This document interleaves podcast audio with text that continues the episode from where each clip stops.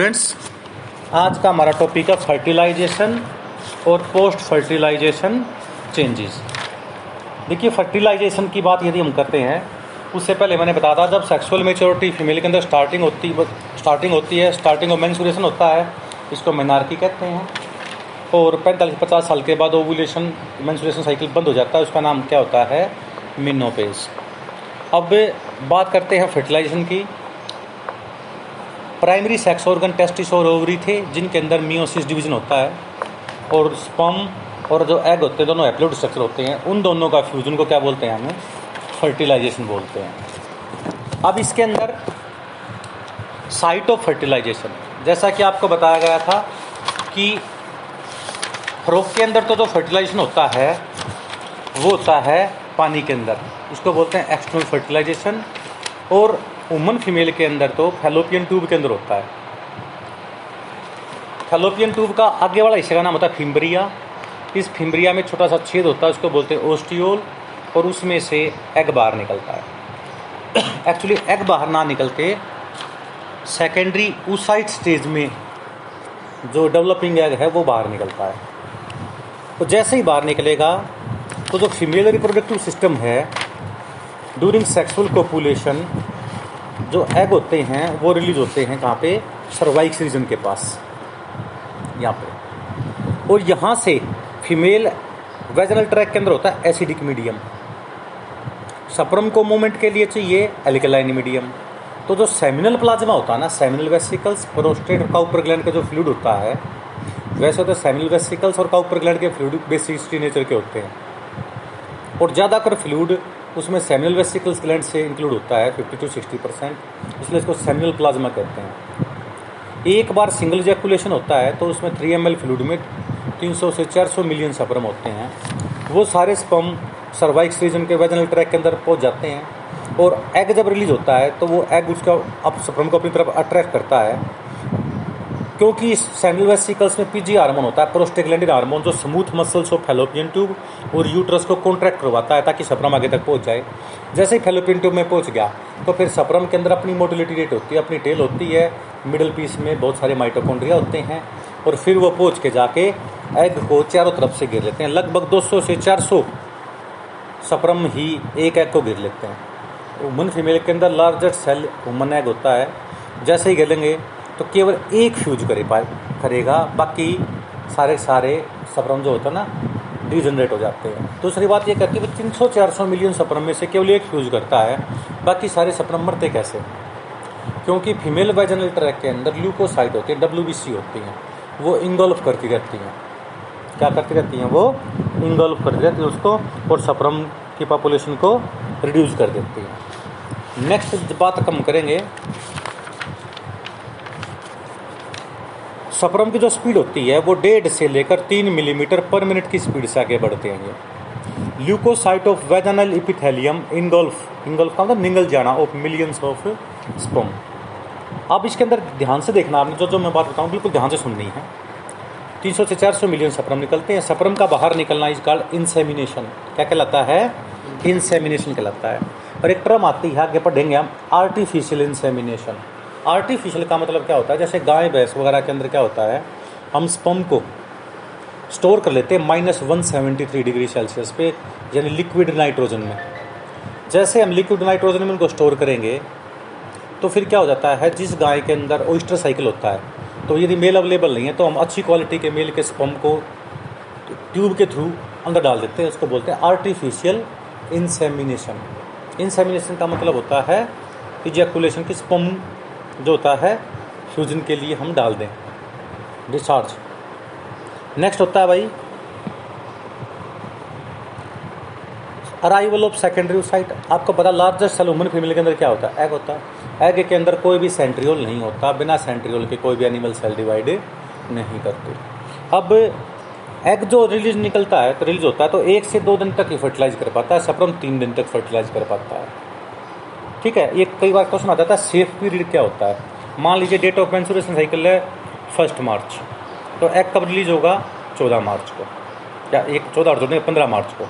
तो 15 मार्च से 2 दिन, 13 2 दिन बाद तक 17, 13 से 17 मार्च इनको सेफ पीरियड भी कहते हैं। और हीट पीरियड भी कहते हैं, या जैसे कि इनफर्टिलिटी जो कपल होते हैं जिनके बच्चे पैदा नहीं होते उनके लिए तो ये बेस्ट पीरियड होता है कोकुलेशन के लिए। और जिनको मतलब ये कह सकते हैं कि कॉन्ट्रासेप्टिव यूज करने हैं, या मतलब जो भी कपल है वो नेक्स्ट बेबी को नहीं चाहते, उसके लिए सेफ पीरियड होता है, क्योंकि एग जिंदा रहता है 2 दिन तक और स्पर्म जिंदा रहते हैं 3 दिन तक। नेक्स्ट आता है कैपेसिटेशन। देखिए कैपेसिटेशन का मतलब क्या होता है, मान लीजिए कहीं आप चेकिंग पे जाओ, बोर्ड की चेकिंग में जाओ, तो आपकी कैपेसिटी होनी चाहिए, ऐसे तो ना कोई आदमी आम आदमी चेकिंग पे जा रहा है स्कूल में। यानी capacity of sperm to fuse with the egg is called capacitation. यानी स्पर्म एक्टिवेशन होता है मेमल्स के अंदर, इस प्रोसेस को क्या बोलते हैं, कैपेसिटेशन बोल देंगे। और फीमेल की वेजनल ट्रैक के अंदर एसिडिक मीडियम होता है, एल्कलाइन प्रोवाइड करता है सेमिनल वेसिकल्स और Cowper gland, bulbourethral gland भी कहते हैं उसको। और physical and chemical events of fertilisation, ये बहुत इंपॉर्टेंट क्वेश्चन बनता है, आगे बीएससी वगैरह में पढ़ोगे तो बहुत ज़्यादा इंपॉर्टेंट है। होता क्या क्या है, सबसे पहले मैंने बताया था स्पर्म के आगे वाले भाग का नाम क्या होता है, एक्रोसोम। एक्रोसोम कब बनता है, रेटी टेस्टिस में जब स्पर्मेटिड आते हैं ना, तो उसके ऊपर गोल्गी बॉडी जुड़ जाती है। क्या जुड़ जाती है उसके ऊपर, गोल्गी बॉडीज। और जब गोल्गी बॉडीज जुड़ेंगी, उस गोल्गी बॉडीज के साथ से कुछ प्रोटीन वगैरह बन जाते हैं, आगे एक्रोसोम का निर्माण हो जाता है। इस एक्रोसोम के अंदर एक्रोसोम जो भी काम करेगा अंडे के साथ फ्यूज होने के लिए, उसको बोलते हैं एक्रोसोमल रिएक्शन। एक्रोसोम के अंदर कुछ केमिकल निकलते हैं, इनका नाम होता है स्पर्म लाइसिन। वो स्पर्म लाइसिन बेसिकली 3 तरह के होते हैं। स्पर्म लाइसिन 3 तरह के होते हैं, पेपर में आता ही है। पहला होता है आइलो यूरिनाइडेज एंजाइम, जो कि ऊपर की जो फोलिकल सेल चिपकी हुई होती है ना, उसको ख़त्म करता है। दूसरे नंबर पे आता है कोर्ना पेनिट्रेटिंग एंजाइम, जो कोर्ना रेडिएटा मेम्ब्रेन होती है ना अंडे के ऊपर वाली, क्योंकि अंडे के ऊपर 3 लेयर होती हैं, corona radiata, zona pellucida, vitelline membrane. और कोर्ना रेडिएटा के ऊपर क्या होती हैं, फोलिकल सेल्स। तो कुछ बुक वाले कहते हैं कि हाइलो यूरिनाइडेज नाम का एंजाइम है ना जो, वो मतलब फोलिकुल सेल और कुछ कोर्ना रेडिएटा को डिग्रेड करता है, डाइजेस्ट कर जाता है। दूसरा होता है कोर्ना रेडिएटिंग एंजाइम, ये कोर्ना रेडिएटा की मेम्ब्रेन को लाइसिस कर देता है, डिजोल्व कर देता है उसको। और तीसरे नंबर पे होती है जोना पेलुसिडिया। ये जोना पेलुसिडिया में थिक लेयर होती है, इसको ये जोना लाइसिन या एक्रोसिन भी कहते हैं इसको। Acrosin lysin is secreted by acrosome which digest zona pellucida, और फिर एग मेम्ब्रेन को टूट जाती है। अब अंडे के अंदर जो साइटोप्लाज्म है उसको ओवोप्लाज्म कहते हैं, उसके अंदर छोटे छोटे ग्रेन्यूल्स होते हैं, इसको हम कहते हैं कॉर्टिकल ग्रेन्यूल्स। क्या कहते हैं इसको हमें, कॉर्टिकल ग्रेन्यूल्स। जब एक एग को 200 300 400 स्पर्म चारों तरफ से घेर लेते हैं ना, तो जो स्पर्म सबसे पहले आएगा उसमें से एक्रोसोम में से स्पर्म लाइसिन निकलेंगे, hyaluronidase, corona penetrating enzyme और जोना लाइसिन, जिसको हम एक्रोसिन भी कहते हैं। In presence of calcium, magnesium और कुछ बेसिक पीएच की वजह से ये इसको डिजॉल्व को डिजोल्व कर देते हैं। जैसे ही विटलाइन मेम्ब्रेन या प्लाज्मा मेम्ब्रेन ब्रेक होती है, तो स्पर्म का एक्रोसोम ने तो काम कर दिया। स्पर्म के एक्रोसोम के पीछे क्या होता है, न्यूक्लियस। तो स्पर्म अपना न्यूक्लियस एग के साइटोप्लाज्म में छोड़ देता है। Nucleus of sperm is called male pronuclei, male pronucleus. क्या बोलेंगे इसको हमें, मेल प्रो न्यूक्लियस। और nucleus of egg is called female pronucleus. दोनों जुड़ जाएंगे, क्या बन जाएगा, जाइगोट। इस कॉन्सेप्ट को जाइगोट फॉर्मेशन का नाम होता है कैरियोगैमी या एम्फी मिक्सिस। एम्फी का मतलब दो, मिक्सिस का मतलब मिल जाना। दो मिल जाए, क्या मिल गए दो, एक मेल प्रो न्यूक्लियस जुड़ गया, एक फीमेल प्रो न्यूक्लियस जुड़ गया। प्रो न्यूक्लियस क्यों बोलते हैं, न्यूक्लियस क्यों नहीं बोलते, प्रो न्यूक्लियस। वास्तव में जब दोनों जुड़ के अब एक न्यूक्लियस बनेगा, जिसको हम कहते हैं जाइगोट का न्यूक्लियस। और जाइगोट का न्यूक्लियस वापस कैसा बन जाता है, डिप्लॉइड बन जाता है। स्पर्म और एग में कितने थे, 23 क्रोमोसोम थे ना, और वापस कितने बन गए, 46 बन गए। यानी जाइगोट एक ऐसी सेल बनेगी जिससे नया ऑर्गेनिज्म डेवलप हो सकता है। मोनोस्पर्मी होता है एक स्पर्म फ्यूज होना, एक से ज़्यादा स्पर्म इंटर नहीं कर सकते, दे प्रिवेंट पॉलीस्पर्मी। अब उसके लिए आता है कोर्टिकल रिएक्शन। यहाँ देखो भाई ध्यान से, कोर्टिकल रिएक्शन में क्या होता है, जो अंडे के इनर मोस्ट कवरिंग होती है विटलाइन मेम्ब्रेन या प्लाज्मा मेम्ब्रेन, ऊपर वाली होती है जोना पेलुसिडिया, इन दोनों में बीच में स्पेस का नाम क्या होगा? पेरीविटलाइन स्पेस, विटलाइन मेम्ब्रेन या प्लाज्मा मेम्ब्रेन ऑफ एग। फिर पेरीविटलाइन स्पेस होता है, फिर जोना पेलुसिडिया होती है, और जोना पेलुसिडिया के ऊपर क्या होता है? Corona radiata. Zona pellucida thick layer जो है और विटलाइन मेम्ब्रेन के बीच में पेरीविटलाइन स्पेस है। ये जो कोर्टिकल ग्रेन्यूल्स होते हैं ना, जब सपरम अंदर आता है उसी तरह जैसे सपम यूट्रस फैलोपियन ट्यूब की तरफ जाएंगे तो सेकेंडरी उसका स्टेज एग में बदल जाएगी और पोलर न्यूक्लियाई डिजनरेट हो जाएगा। यानी सेकेंडरी फर्स्ट मियोसिस डिवीजन तो सपरम एंट्री होते ही हो जाता है, और सेकेंडरी जब होता है second meiosis division reductional division, जब सपरम फैलोपियन ट्यूब में इंटर कर जाता है, फिर इसके दोनों न्यूक्लियस फ्यूज हो जाते हैं। एक से ज़्यादा सपरम की एंट्री ना हो, ये कोर्टिकल ग्रेन्यूल्स यहाँ पे भीड़ में इकट्ठे हो जाते हैं, और कुछ ग्रेन्यूल्स तो जहाँ से सपरम तोड़ के अंडे न्यूक्लियस बाहर है ना, ये उसके पेरीविटलाइन स्पेस के अंदर ये ग्रेन्यूल्स इकट्ठे हो जाते हैं। यहाँ का स्ट्रक्चर बिल्कुल हार्ड बन जाता है। प्लाज्मा मेम्ब्रेन या विटलाइन मेम्ब्रेन और जोना पेलुसिडिया के बीच में जो स्पेस था ना, पेरीविटलाइन स्पेस कहते हैं इसको, इसमें ये कोर्टिकल ग्रेन्यूल्स इकट्ठे हो जाते हैं ताकि और एक से ज़्यादा सपरम इस साइड से अंदर ना आ पाए। इसको बोलते हैं कोर्टिकल रिएक्शन। कोर्टिकल रिएक्शन का मतलब ये होता है कि पॉलीसपरमी ना हो। और फ्रॉग वगैरह में तो जहाँ पे एक सपरम घुसा ना वहाँ पे कोन बन जाता है, टिल्ला सा बन जाता है कोन शेप में, ताकि उस टूटी हुई जगह से दूसरा सपरम अंदर ना आ पाए। इसका नाम क्या होता है? कोन ऑफ रिसेप्शन या fertilisation cone.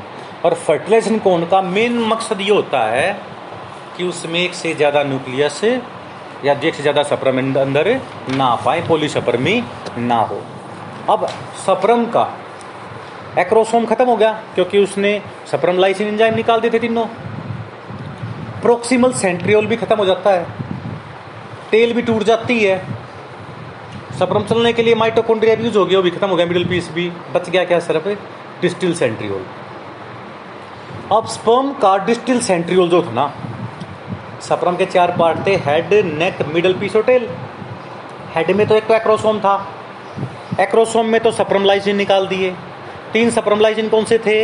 Hyaluronidase, corona penetrating enzyme और जोना लाइसिन या एक्रोसिन भी कह देते हैं इसको। सपरम को काम करने के लिए क्या क्या चाहिए? कैल्शियम और मैग्नीशियम चाहिए, और पीएच थोड़ी सी अल्कलाइन चाहिए। अब एक्रोसोम ने अपना काम कर दिया, न्यूक्लियस निकल गया, उसको प्रोन्यूक्लियस बोल दें। ये फीमेल के प्रोन्यूक्लियस के साथ फ्यूज हो गया, जाइगोट बना दी, एम्फीमिक्सिस होगी, karyogamy. What is karyogamy? Amphimixis. What is amphimixis और कैरियोगेमी?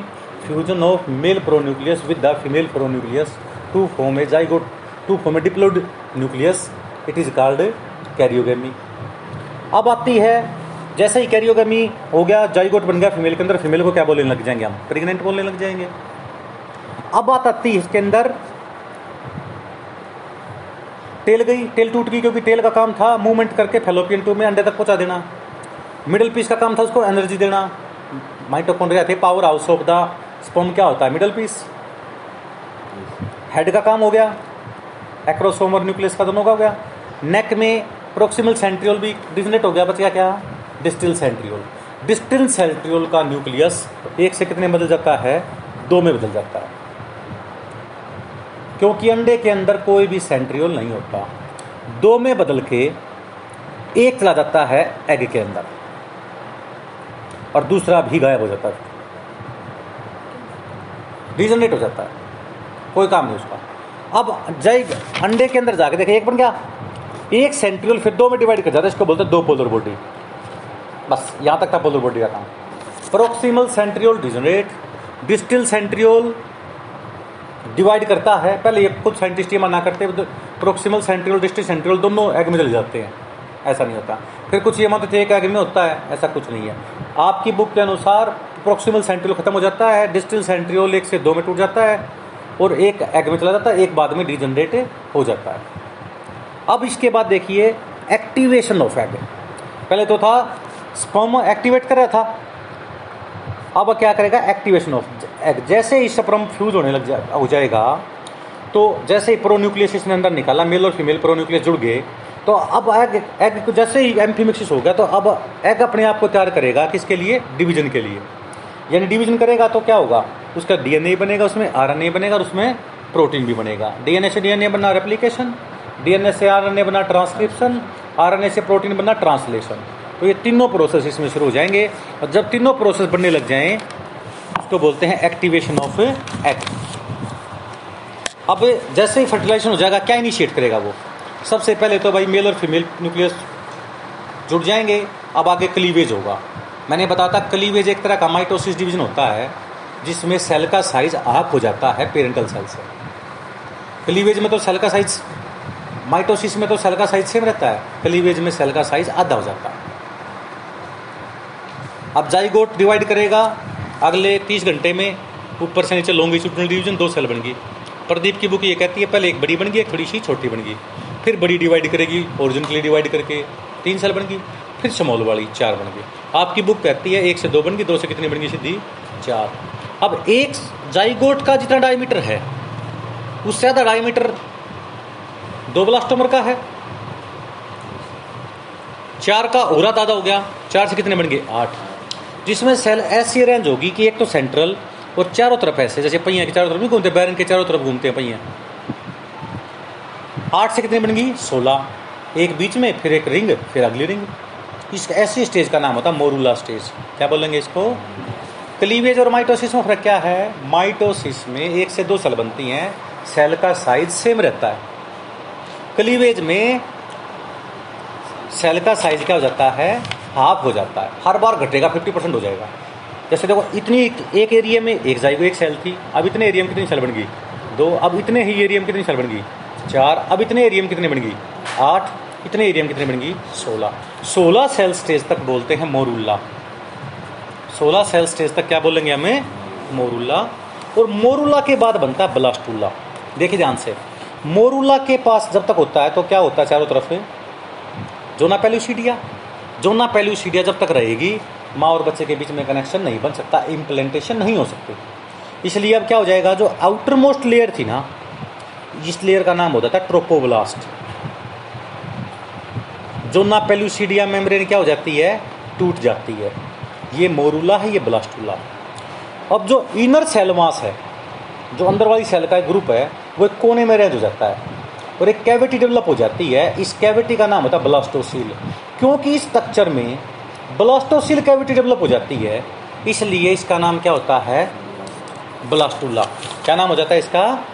ब्लास्टुला। पहले वाला कौन सा था? मोरूला। मोरूला को हम क्या कहते हैं? शहतूत। जैसे शहतूत का फ्रूट जब देखते हैं ऐसे काटेंगे तो ये तो बीच में एक्सिस हो गया, इसके चारों तरफ फ्रूट डेवलप होता है ऐसे, और चक्कर में देखेंगे तो अगले में डेवलप हो जाएगा ऐसे। तो ऐसे ही 2 लेयर होती हैं। मोरूला और ब्लास्टुला में पहला फर्क क्या है? इसमें ब्लास्टोसिल कैविटी होती है ब्लास्टुला में, मोरूला में नहीं होती। इसमें जोना पेल्यूसिडिया मेम्ब्रेन प्रेजेंट होती है मोरूला में, ब्लास्टुला में वो टूट जाती है। ये जो ट्रोपोब्लास्ट सेल हैं इसको ट्रोफोएक्टोडर्म भी कहते हैं। और जो सेल का ग्रुप एक कोने में अरेंज हो गया ना, इसका नाम होता है इनर सेल मास या एम्ब्रियोनिक नोब। जो ये एम्ब्रियोनिक नोब होती है ये न्यूट्रिशन किससे लेते हैं? ट्रोफोब्लास्ट सेल से, जो इससे टच होती है। वो ट्रोफोब्लास्ट सेल जो एम्ब्रियोनिक नोब को एनर्जी देते ना, उसका नाम होता है cell of Rauber, cell of. और एनिमल पोल के पीछे वाले हिस्से का नाम होता है, सॉरी, एम्ब्रियोनिक नोब के पीछे वाले हिस्से का नाम होता है एनिमल पोल या एम्ब्रियोनिक पोल। एम्ब्रियोनिक नोब के पीछे वाले हिस्से का नाम क्या हो गया? एनिमल पोल या एम्ब्रियोनिक पोल। और इसके सामने वाले हिस्से का नाम क्या हो गया? वेजिटल पोल या एब एम्ब्रियोनिक पोल। यानी पोलराइजेशन ब्लास्टुला में होता है, मोरूला में नहीं होता। मोरूला को कैसे घुमा लो, एक ही स्ट्रक्चर है। Morula 16 cell stage, 32 cell stage का नाम क्या होगा? ब्लास्टुला। ब्लास्टुला का दूसरा नाम क्या होता है? ब्लास्टोसिस्ट। ब्लास्टोसिस्ट इसलिए बोलते हैं क्योंकि इसमें ब्लास्टोसिल कैविटी होती है, इस मोरूला में ब्लास्टोसिल कैविटी नहीं होती। मोरूला में तो यूनिफॉर्मली अरेंज होती है सेल रिंग की फॉर्म में। इसमें सेल आउटर मोस्ट कवरिंग तो बनाता है ट्रोफोएक्टोडर्म, और अंदर वाली सेल एक कोने में अरेंज हो जाती है, इसको बोलते हैं इनर सेल मास या एम्ब्रियोनिक नोब। वो एम्ब्रियोनिक नोब, जो एम्ब्रियोनिक नोब होती हैं वो कोने में रेंज हो जाती हैं। और ये न्यूट्रिशन किससे लेती हैं? ट्रोफोएक्टोडर्म सेल से, ट्रोफोब्लास्ट सेल से। वो ट्रोफोब्लास्ट सेल जो inner cell mass embryonic knob को न्यूट्रिशमेंट देती हैं, उसको बोलते हैं सेलो फ्रूबर। और सेलो फ्रूबर के पीछे वाले हिस्से का नाम एनिमल पोल, इसके सामने वाले का नाम वेजिटल पोल। ब्लास्टुला स्टेज में ही माँ और बच्चे के बीच में कनेक्शन हो जाता है 7 दिन के बाद। ह्यूमन एग के अंदर इतना ही योग होता है कि 7 दिन तक काम चल जाए, यानी 16 से 32 सेल स्टेज बन जाए। यदि ये इम्प्लांटेशन हो गया ठीक है, नहीं तो ये डिजनरेट हो जाएगा। कारण क्या होता है, क्योंकि ह्यूमन फीमेल के अंदर योग की अमाउंट बहुत कम होती है। इसको एलेसिथल कहते हैं। वैसे तो रियलिटी में ऐसा कोई भी एग नहीं है जो एलेसिथल हो, पर ना के बराबर होता है, माइक्रो एलेसिथल कह सकते हैं। थोड़ा बहुत योग होता है 7 दिन तक। पक्षियों के जो अंडे होते हैं उनमें योग ज़्यादा होता है। जब तक बच्चे का जन्म नहीं होता ना, तब तक योग से ही एनर्जी वो लेते रहते हैं, डेवलपिंग एम्ब्रियो। उसको मेगालेसिथल कहते हैं, आगे आएगा डिटेल में। अब आ जाता है, जैसे ही माँ और बच्चे के बीच में कनेक्शन होगा, इम्प्लांटेशन होगी, इसके अंदर क्या हो जाएगा, सप्लाई शुरू हो जाएगी, प्लेसेंटेशन कहेंगे इसको हम। और फिर जो प्लेसेंटा बन गया, इसमें से एक हार्मोन निकलेगा, HCG hormone, human chorionic gonadotrophin hormone.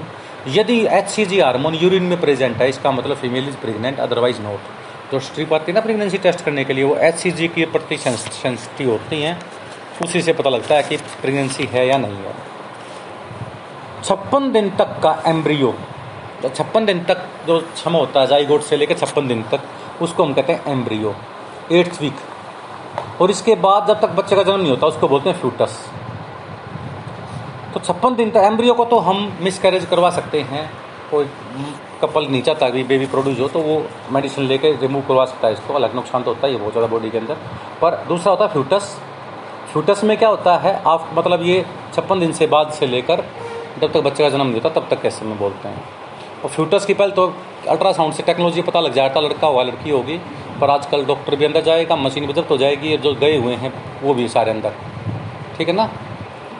Next होता है गैस्ट्रुलेशन, 3 लेयर बनना। देखो पहले था मोरुला, फिर ब्लास्टुला, फिर क्या होता है 3 लेयर बनना, क्या बोलते हैं gastrulation, 3 layer formation, ecto, meso और एंडो। जैसे ये तो थी ट्रोफोएक्टोडर्म, ये inner cell mass embryonic knob. ये inner cell mass embryonic knob की सेल 2 लेयर में अरेंज हो जाती हैं। नीचे वाली तो हॉरिजॉन्टल लेयर, ऊपर वाली लॉन्गिट्यूडनल लेयर। अब नीचे वाली जो हॉरिजॉन्टल लेयर थी, इसका नाम होता है हाइपोब्लास्ट, और ऊपर लॉन्गिट्यूडनली सेल का नाम होता है एपिब्लास्ट। अब हाइपोब्लास्ट सेल नीचे साइड में डिवाइड करने लग जाती है और एक बैलून लाइक स्ट्रक्चर बना देती है, इसका नाम होता है प्राइमरी योक सैक। हाइपोब्लास्ट ने कौन सी बना दी, एंडोड्रम, यानी हाइपोब्लास्ट को हम क्या कह देते हैं, एंडोड्रम कह देते हैं। 3 लेयर में सबसे पहली लेयर कौन सी बनी है, एंडोड्रम। एंडोड्रम के अंदर एक फ्लूइड बच जाता है, क्या बोलते हैं उसको, primary yolk sac. Epiblast cell बाहरी साइड में डिवाइड करके एक ऊपर वाली कवरिंग बना देती है, इसका नाम होता है एमनियोजेनिक सेल्स। और फिर एमनियोजेनिक सेल चारों तरफ फैल जाती हैं और एक कैविटी बना लेती हैं, इसका नाम होता है एमनियोटिक कैविटी। क्या नाम होता है इसका, amniotic cavity, amniotic cavity. Amniogenic cells, epiblast, hypoblast, primary yolk sac, endoderm. अब क्या होता है, ये जो बाहर वाली जो कैविटी बचगी ना, ये तो ऊपर वाली का नाम होगा सोमेटोपिल्यूरिक, नीचे वाले का नाम होगा सप्लेंचोपिल्यूरिक। सोमेटोपिल्यूरिक का नाम होता है पैराइटल पेरिटोनियम, सप्लेंचोपिल्यूरिक का नाम होता है विसरल पेरिटोनियम। पैराइटल पेरिटोनियम और विसरल पेरिटोनियम के बीच में स्पेस का नाम क्या होता है, सिलोम। सबसे पहले सिलोम किस में डेवलप हुई थी, एंडलिडा के अंदर डेवलप हुई थी। नकली सिलोम किस में थी, एस्केललामाइंथिस में थी, एस्केललामाइंथिस में। पोरीफेरा सिलेंट्रेटा स्टेनोफोरा प्लेटिलामाइंथिस में ए सिलोमेटा है, नकली सिलोम, मतलब सिलोमेटा में सिलोम है ही नहीं, नकली coelom, sudo coelom, false coelom बनती है एस्केललामाइंथिस में, राउंड वॉर्म में कहते हैं इसको। और एनालिडा में होते हैं ट्रू सिलोम। एनालिडा में कौन सी आती है, लीच आती है, अर्थफॉर्म आता है। अब देखिए ध्यान से, यहाँ 3 लेयर बन गई ना, एक्टो, मीजो और एंडो। एंडो बनती है हाइपोब्लास्ट से। अब जो एपिब्लास्ट बची थी, इस एपिब्लास्ट सेल से कुछ सेल टूट टूट के बीच में अरेंज हो जाती हैं, हाइपोब्लास्ट के ऊपर और एपिब्लास्ट के नीचे। तो ये लेयर बन गई 3। अब एपिब्लास्ट वाली जो ऊपर वाली लेयर बच गई, इसका तो नाम होगा एक्टोडर्म। जो बीच वाली टूट के बनी थी एपिब्लास्ट से, मेसोडर्म, और नीचे वाली का नाम क्या हो गया, एंडोडर्म। अब fate of three germ layer, ये आप में रट्टे मारने भाई, एक्टो से क्या बनता है, मीजो से क्या बनता है, एंडो से क्या बनता है। थोड़ा सा याद करने के लिए बताता हूँ मैं। स्किन और नर्वस सिस्टम बनता है एक्टो से, डाइजेस्टिव सिस्टम बनता है लगभग एंडो से, बाकी सारे किससे बनते हैं, मीजो से। पर बहुत सारे डिफरेंस हैं कौन से टिश्यू का कौन सा पार्ट किससे बनता है। जैसे हमारे कान के अंदर ये ईयर ड्रम होता है ना, अम्बो कैविटी, ये एक्टो से ही बनता है, मीजो से भी, एंडो से भी, तीनों पोर्शन से बनता है। तो ये ऐसे ही बहुत ऑर्गन है, कौन कौन से ऑर्गन किससे बनते हैं, इसमें से एक क्वेश्चन नीट में पक्का आता है, तो आपने अपनी लॉजिक लगा लगा के याद कर लेना। अब भी देखेंगे ध्यान से, ये तो कौन सा था, ट्रोपोएक्टोड्रम, ट्रोपोब्लास्ट कहते हैं इसको। एमनियोजेनिक सेल्स किससे बनी थी, एमनियोजेनिक सेल्स से, एपिब्लास्ट से। ये एमनियोजेनिक सेल्स के बीच में कैविटी बच गई, क्या बोलते हैं इसको, एमनियोटिक कैविटी, एमनियोटिक कैविटी। आगे बताऊंगा मैं एमनियोटिक कैविटी से किस तरह से बेबी पता लग जाता है, लड़का होगा लड़की होगी, वो अगले वाले चैप्टर में आएगा, ये कैविटी ध्यान रखना। फिर आता है एपिब्लास्ट, एपिब्लास्ट से बाद में क्या बन गया था, एक्टो और मीजो। हाइपोब्लास्ट से क्या बन गया था, एंडो। एंडो के बीच में क्या होता है, प्राइमरी योगसेक था, फिर योगसेक और सिकुड़ गया, क्या बोलते हैं, सेकेंडरी योगसेक। बाहर वाली जो कैविटी थी उसमें दो मेम्ब्रेन बन गई, parietal peritoneum, visceral peritoneum, somatopleuric, splanchnopleuric भी कहते हैं। इन दोनों में स्पेस का नाम क्या हो गया, सीलोम हो गया। अब ये जो दो लेयर हैं देखो, ये बाहर वाली ट्रोपोएक्टोडर्म और सोमेटोप्ल्यूरिक, इससे बनती है कोरियोन और इससे बनती है एमनियोन। ये कौन सा था, योगसेक। और एक चौथी लेयर और बन जाती है एलेंटोइस, जो हमारे अंदर बहुत कम डेवलप होती है, इसको बोलते हैं होर extra embryonic membrane. Amnion layer सिर्फ रेप्टाइल्स में, बर्ड्स में और मैमल्स में बनती है। किस किस में, रेप्टाइल्स, बर्ड्स और मैमल्स। एमनियोटा कहते हैं उसको क्योंकि इनकी डेवलपमेंट पानी से बाहर होती है, तो पानी से बाहर होंगे तो ये पपड़ा सकते हैं, डेसिकेशन हो सकता है इनका।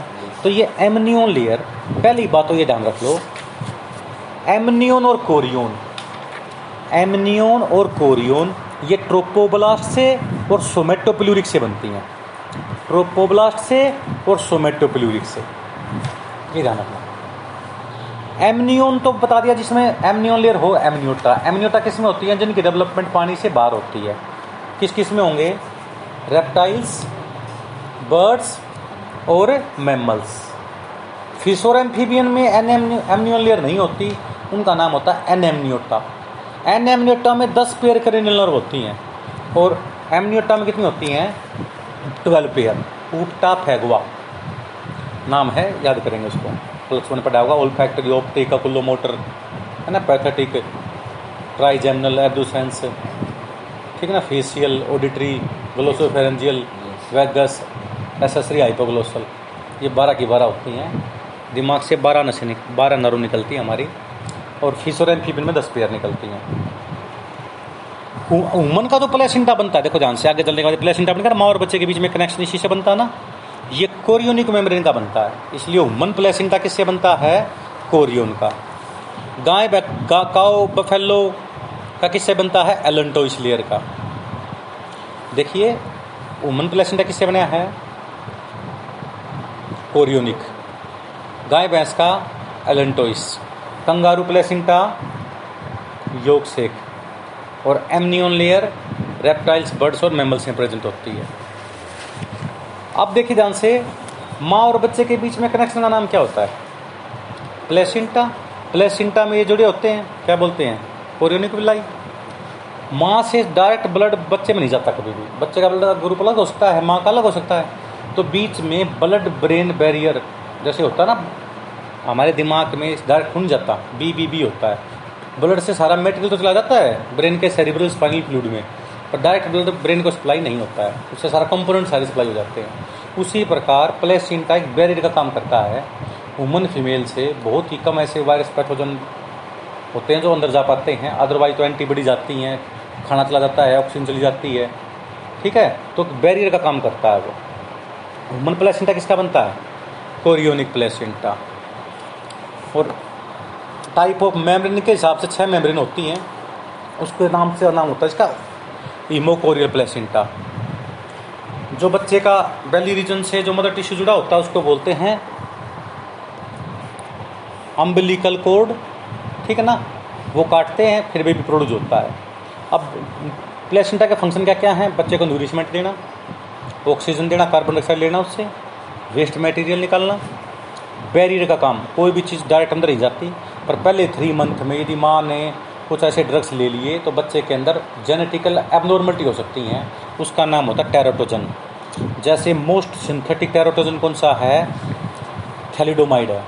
ये थैलिडोमाइड यदि फीमेल ले लेना तो ये प्लेसेंटा को क्रॉस कर जाती है और फाइकोमेली बीमारी हो जाती है, यानी हाथ सीधे ह्यूमरस पे जुड़ जाना, रेडियसल ना डेवलप ना होना, पैर में टीबिया फाइबुला डेवलप ना होना या ह्यूमरस ट्यूमर डेवलप ना होना, ऐसी बीमारी बन जाती हैं, जेनेटिकल एबनॉर्मलिटी आ जाती है। प्लेसेंटा में से एक हार्मोन निकलता है HCG हार्मोन, जो प्रेगनेंसी को शो करता है। एक्वा प्रेगनेंसी जो किट टेस्ट किट होती हैं, यूरिन डालते ही पता लग जाता है कि प्रेगनेंसी है नहीं है, तो HCG हार्मोन होता है उसमें। एक रिलैक्सिन हार्मोन, 7 मंथ की प्रेगनेंसी के बाद एक हार्मोन निकलता है रिलैक्सिन, तो कॉर्पस ल्यूटियम से भी निकला करता है और यहाँ से भी निकलता है, जो कि लिगामेंट को लूज कर देता है। लिगामेंट होते हैं जो बोन को बोन से जोड़ें, इसलिए ताकि बच्चे का जन्म आसानी से हो सके। शू का साइज़ भी बढ़ जाता है फीमेल में। अब फर्स्ट वीक में क्या होता है बेबी डेवलपमेंट में, सेकंड में क्या होता है, थर्ड में क्या होता है, फोर्थ में क्या होता है, ये एक टेबल दे रखी है, ये आपको याद करने का। पार्टीरूशंस का मतलब होता है बच्चे का जन्म होना, और लैक्टेशन का मतलब होता है बच्चे को मिल्क फीड करना।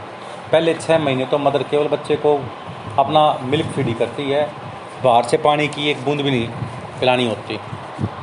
ध्यान से देखो, एक होता है ऑक्सीटोसिन। जब बच्चा पूरा मेच्योर हो जाता है ना, तो एक हार्मोन निकलता है पोस्टीरियर पिट्यूटरी से, एक का नाम क्या होता है ऑक्सीटोसिन, क्योंकि पोस्टीरियर लोब ऑफ पिट्यूटरी से 2 ही हार्मोन निकलते हैं, ADH एंटी डाययूरेटिक हार्मोन, पिट्यूसिन भी कहते हैं, वेसोप्रेसिन भी कहते हैं इसको। इसमें शुगर लेवल नॉर्मल रहता है। बीमारी का नाम होगा डायबिटीज़ इंसिपिडस। जिस आदमी के अंदर ये कम निकलता है ना, उसमें बार बार यूरिन आता है, बहुत ज़्यादा प्यास लगती है उसको, ठीक है, तो इस ADH हार्मोन की कमी से होता है, anti diuretic hormone, diabetes insipidus.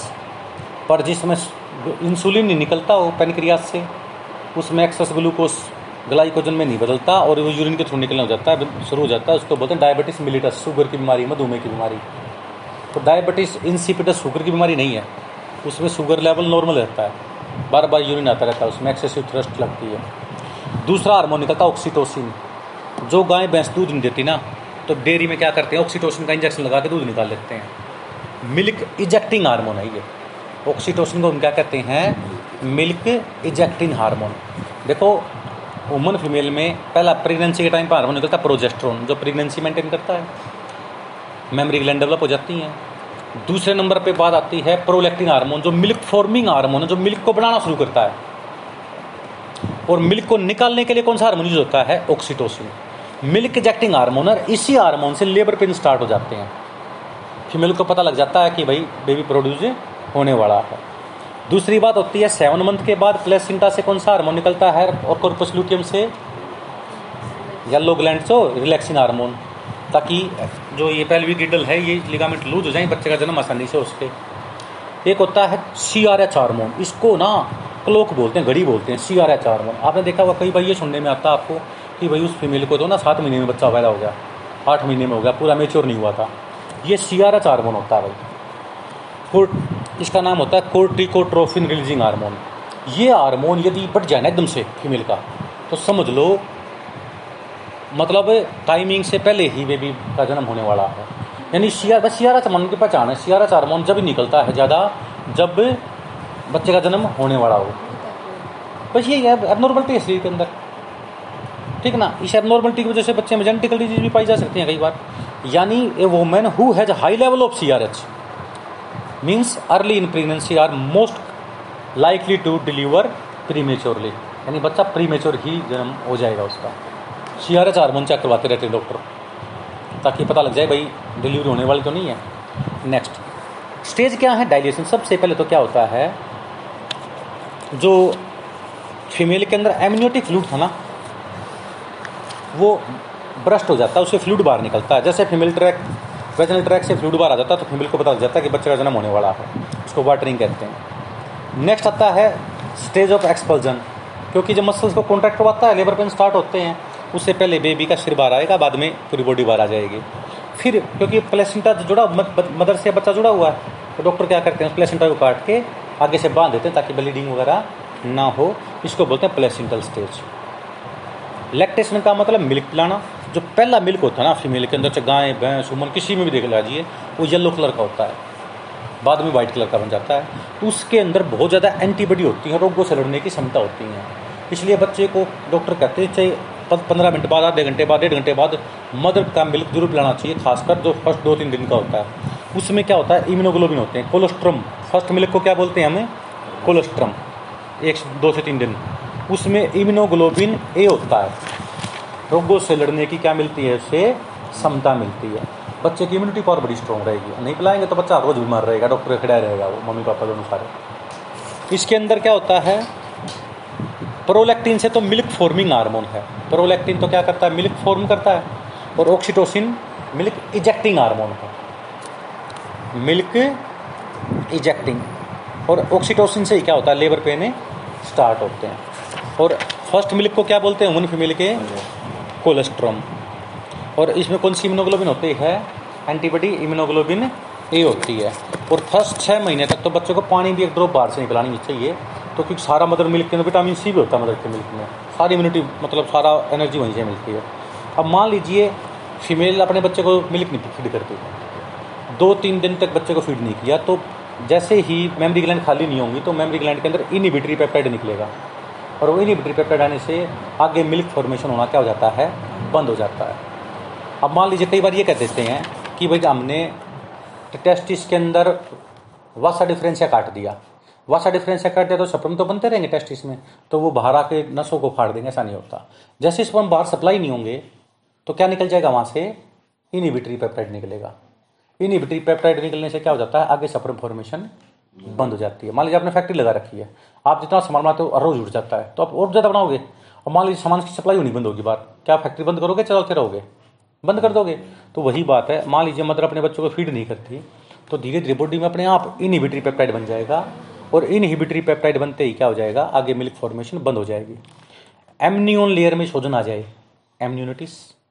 Abortion जो होता है 20 वीक तक 500 ग्राम तक का वजन हो या 20 वीक तक का एबोर्शन हम डॉक्टर की सलाह से करवा सकते हैं, अदरवाइज नहीं। टेराटोजन ऐसे केमिकल जो फर्स्ट 3 मंथ प्रेगनेंसी के दौरान ले जाएं और फीमेल के अंदर को जेनेटिकल एबनॉर्मलिटी चेंज कर दें, जेनेटिकल एबनॉर्मलिटी ले आए बच्चे के अंदर, तो टेराटोजन ही कहते हैं इसको। पेनिस के ऊपर प्रप्यूस के नीचे कुछ सीबेसियस ऑयली ग्लैंड होती है, इसको बोलते हैं gland of Tyson. Prostate cancer किसी को हो जाए ना तो टेस्टिस रिमूव कर देते हैं, रिमूवल ऑफ टेस्टिस और ओवरी कैस्ट्रेशन कहते हैं इसको। आइस्ट्रेक्टोमी, विदेशों में तो क्या करते हैं, बंदरों को पकड़ते हैं और उनके टेस्टिस को रिमूव कर देते हैं या ओवरी को रिमूव कर देते हैं, जिससे क्या होता है, बंदरों की जनसंख्या एक पार्टिकुलर लिमिट से नहीं बढ़ती। हमारे यहाँ पे तो क्या है, पहले 2 बंदर आएंगे, फिर 10 बंदर, 1-2 साल बाद पर देखा 100-150 बंदर हो जाते हैं, क्योंकि हमारे यहाँ पे कंट्रोल नहीं है। कुत्ते का भी ऐसे ही, हालांकि चलाते हैं बीच बीच में कुत्तों, आवारा कुत्तों को पकड़ के उनके टेस्टिस को रिमूव कर देते हैं, कैस्ट्रेशन बोलते हैं उसको, स्ट्राइल बना देते हैं, मतलब उनको जिएंगे वो, पर they can not produce offspring. ठीक है, आप देखिए नेक्स्ट होता है prostatectomy, removal portion of the prostate. मान लीजिए प्रोस्टेट ग्लैंड का साइज बढ़ गया तो डॉक्टर प्रोस्टेट ग्लैंड को, कैंसर नहीं है ना वैसे, साइज बढ़ गया तो रिमूव कर देते हैं प्रोस्टेट को, उसको प्रोस्टेक्टोमी कहते हैं। पेपर में क्या आता है, नीट में एग मेम्ब्रेन। देखो हमारी एग की क्या मेम्ब्रेन होती है, corona radiata, zona pellucida, vitelline membrane. और मुर्गी के अंडे का तो अंदर आपने देखा व्हाइट कलर का कवरिंग और बन जाती है ना, मुर्गी के अंडे के ऊपर व्हाइट रंग की क्या होती है कि कवरिंग होती है। अब ध्यान से देखो, प्राइमरी एग मेम्ब्रेन वो होती हैं जो अंडे के द्वारा निकाली जाएं, जैसे विटलाइन मेम्ब्रेन और जोना पेलुसिडिया। विटलाइन मेम्ब्रेन और जोना पेलुसिडिया मेम्ब्रेन दोनों के दोनों अंडे फेलुस में निकलती हैं, अंडे में ही बनती हैं, इसका नाम क्या होता है, प्राइमरी एग मेम्ब्रेन। जो फोलिकल सेल से बने उसका नाम होता है सेकेंडरी एग मेम्ब्रेन, जैसे कोरोना रेडिएटा। जो कोरोना रेडिएटा की जो मेम्ब्रेन होती है वो किससे बनती है, नहीं ये कोरोना रेडिएटा दिखा रखा जो, ये किससे बनती है, सेकंड किससे बनती है, फोलिकल सेल से बनती है। और फैलोपियन ट्यूब एक केमिकल सीक्रेट कर दे, जैसे मुर्गी के अंडे के ऊपर जो सेल होता है ना, इसमें छोटे छोटे छेद होते हैं माइक्रोस्कोपिक, जिसमें सांस भी लेता है वो, इसका नाम होता है टर्सरी एग मेम्ब्रेन। पेपर में ही आता है, पेपर में ही आता है। प्राइमरी एग मेम्ब्रेन किससे बनता है भाई? अंडे से। हमारे अंदर कौन कौन सी प्राइमरी मेम्ब्रेन है? विटलाइन मेम्ब्रेन या प्लाज्मा मेम्ब्रेन कहते हैं जिसको, और जोना पेलुसिडिया, और zona pellucida. Secondary egg membrane कौन सी होती हैं? जो फोलिकल सेल से बनी, जैसे कोर्ना रेटा हमारे अंदर सेकेंडरी भी होती है, टर्सरी नहीं होती हमारे अंदर। क्योंकि अंडे के ऊपर एक कब, जैसे छिपकली का अंडा देखा होगा आपने, मुर्गी का अंडा देखा होगा, उसके ऊपर एक सेल होती है ना वाइट रंग की, ये बनती है फैलोपियन ट्यूब से, ओविडक्ट से।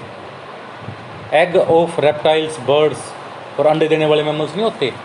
क्योंकि दो अंडे देने वाले मैमल्स का नाम बताना ज़रा, प्लस वन में था मैमल्स में, ऑर्निथोरिकस, duck billed platypus, spiny anteater, ये प्रोटोथीरिया में थे।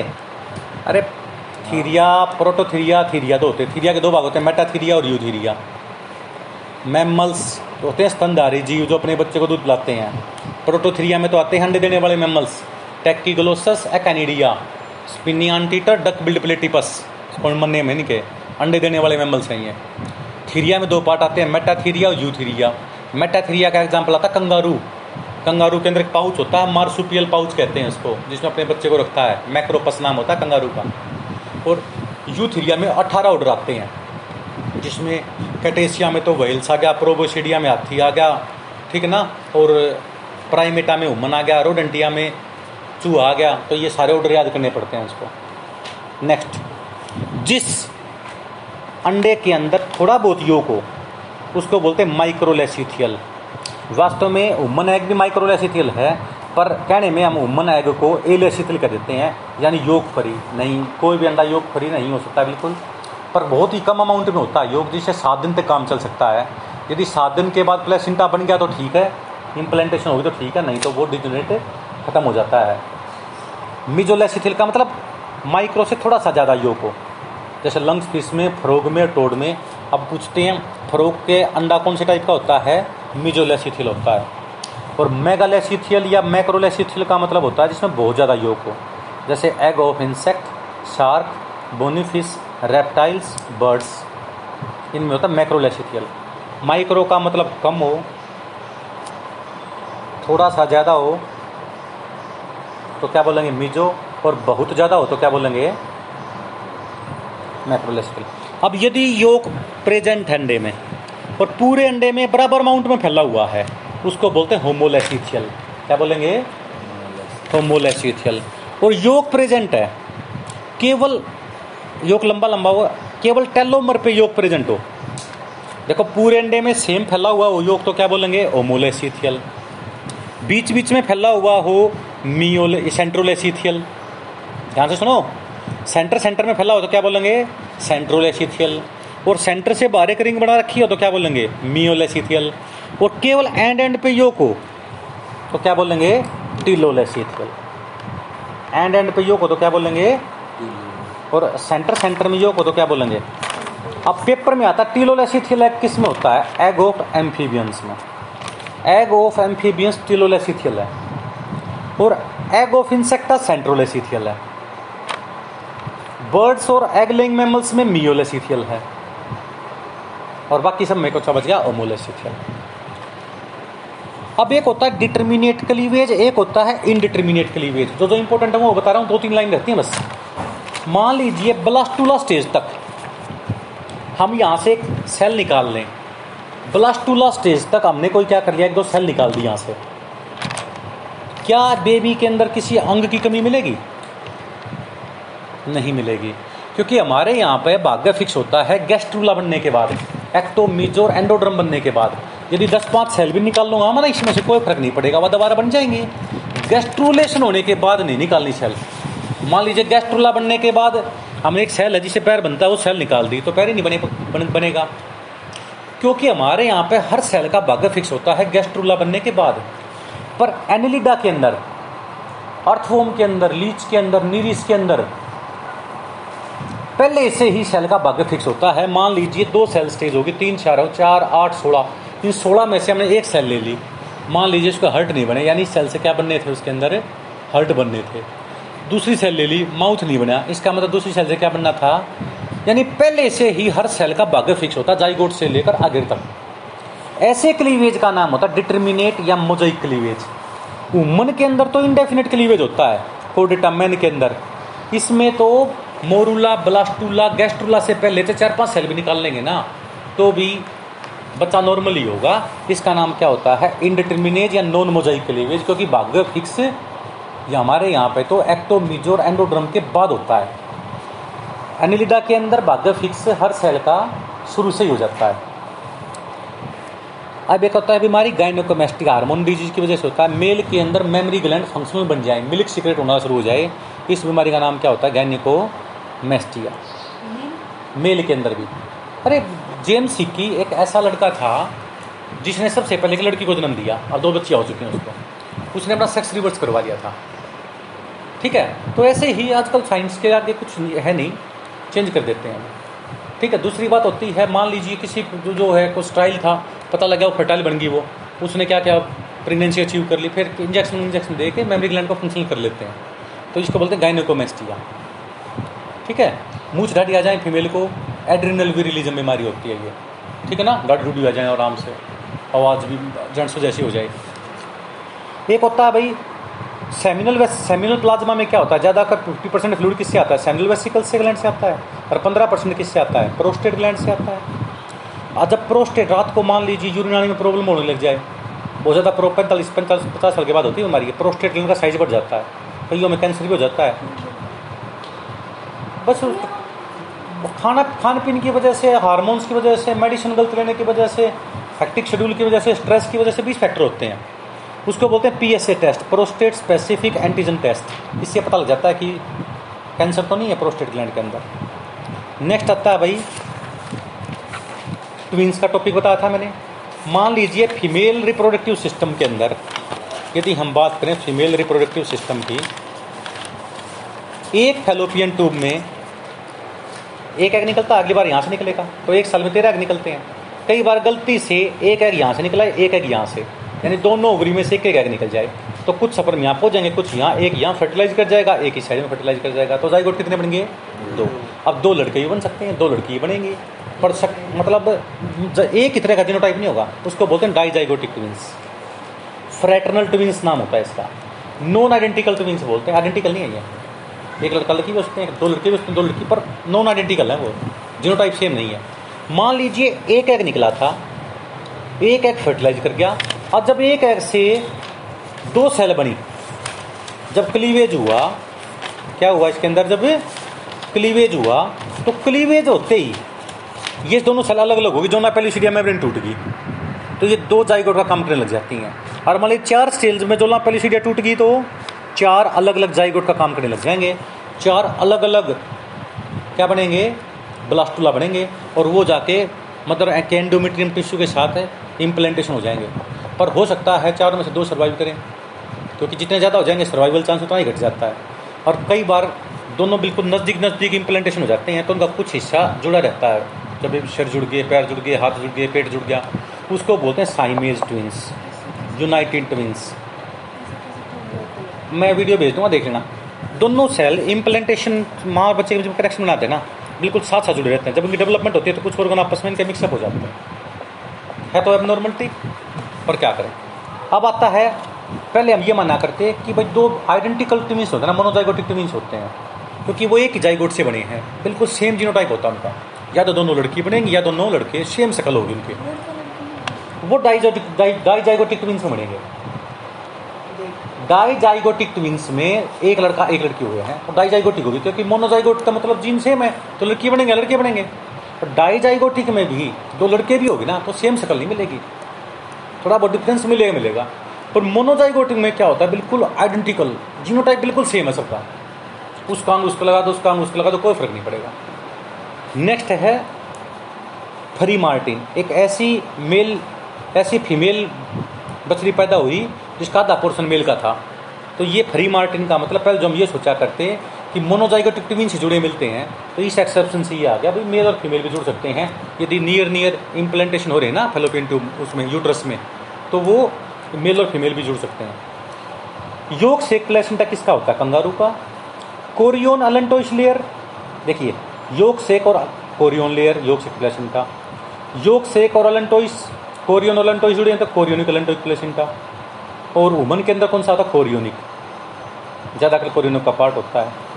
प्लेसेंटा में तीन मेम्ब्रेन तो होती हैं बच्चे की, endothelium, connective tissue, trophoblast. Endothelium, connective tissue, trophoblast, याद कर लो, एक दो तीन हो गया। दूसरा होता है मेटरनल के अंदर होता है uterine epithelium, connective tissue, endothelium. यानी तीन मेम्ब्रेन तो होती हैं बच्चे की, तीन मेम्ब्रेन होती हैं मदर की। छह मेम्ब्रेन से कोई भी चीज़ ट्रांसफर होकर नहीं जा सकती। ट्रू प्लेसेंटा ये होता है, इसको बोलते हैं एपिथेलियोकोरियल प्लेसेंटा। एपिथेलियोकोरियल प्लेसेंटा किस किस में होता है? ओवर्स में, एस में, पिग में। तीन मेम्ब्रेन तो बच्चे की होती हैं, तीन मेम्ब्रेन किसकी होती हैं? मदर की होती हैं। अब ध्यान से देखो, ये सीरीज है जिसमें पहली मेम्ब्रेन हो, दूसरी हो, तीसरी हो, पांचवी हो, छठी हो, कौन सी नहीं है? चौथी नहीं है। इसका नाम होता है सिंडेस्मोकोरियल प्लेसेंटा। सिंडेस्मोकोरियल प्लेसेंटा किस में होता है? काऊ में, सिप में, टोफेलो में, गोट में, कैमल में। अब तीसरी और चौथी नहीं है, चौथी और पांचवी नहीं है, तो क्या बोलेंगे इसको हम? एंडोथीलियोकोरियल प्लेसेंटा। एंडोथीलियोकोरियल किस किस में होता है? डॉग, कैट, लायन, फॉक्स और बियर में। अब जिसमें पहली तीन हो, चौथी पांचवी छठी नहीं हो, बच्चे के अंदर एक भी नहीं हो, ये वुमन के अंदर होता है। मैन के अंदर, मैन का ये एग्जाम्पल याद रख लो। तो मैंने बताया था ना इमोकोरियल प्लेसेंटा, जब हम प्लेसेंटा पढ़ा रहा था तो हमारा प्लेसेंटा किसका बनता है? कोरियोन लेयर का, कोरियोनिक प्लेसेंटा है। दूसरा मैंने बताया था ये हीमोकोरियल भी है, ये रहा हीमोकोरियल, 121 पेज पे था हीमोकोरियल। हीमोकोरियल प्लेसेंटा वो होता है जिसमें केवल तीन मेम्ब्रेन हो फ्यूटल्स की, मदर की तीन मेम्ब्रेन एब्सेंट हो। तो यदि मेम्ब्रेन के हिसाब से देखा जाए प्लेसेंटा अकॉर्डिंग टू हिस्टोलॉजी, तो हमारा प्लेसेंटा कौन सा है? हीमोकोरियल है। और एमनियन कोरियोन योग से कलंटो, इसके हिसाब से देखा जाए तो कौन सा हमारा? Chorial placenta. कोरियोनिक लेयर का बनता ना प्लेसेंटा हमारा, जो ये प्लेसेंटा बना है कौन सी लेयर का बना है? कोरियोन का, कोरियोनिक प्लेसेंटा। हीमोकोरियल का मतलब केवल बच्चे के तीन मेम्ब्रेन प्रेजेंट है, मदर की एक भी मेम्ब्रेन प्रेजेंट है नहीं है। अब एंडोथीलियल प्लेसेंटा केवल पहली मेम्ब्रेन प्रेजेंट हो, दूसरी, तीसरी, चौथी, पांचवी, छठी सारी एब्सेंट हो, उसका ये होती है रैबिट में और रेट में, रैबिट में और रेट में। मान लीजिए एक दो चार टर्म आती हैं इसकी। Hypomastia, abnormal smallness of breast and mammary gland, इसको हाइपोमेस्टिया बोलते हैं। और जो डायबिटिक शुगर मेलिटस बीमारी होती है, शुगर की बीमारी जिसमें होती है ना फीमेल के अंदर, उसमें बच्चे का वजन ज़्यादा मिलेगा हमेशा। हाइपरमेस्टिया, यदि एक्सेसिव ग्रोथ हो जाए मेमरी ग्लैंड की, more than one number of memory present हो, तो क्या बोलेंगे? हाइपरमेस्टिया। यदि स्पर्म काउंट घट जाता है किसी मेल का, ओलिगोस्पर्मिया। और ये स्पर्म काउंट प्रॉपर है पर स्पर्म की मोटिलिटी कम है, इसका नाम होता है एस्थेनोजुओस्पर्मिया। और एजुओस्पर्मिया का मतलब absence of living spermatozoa in semen. तो ये टर्म्स आती हैं आपकी, आपको रिवाइज करनी है। Thank you.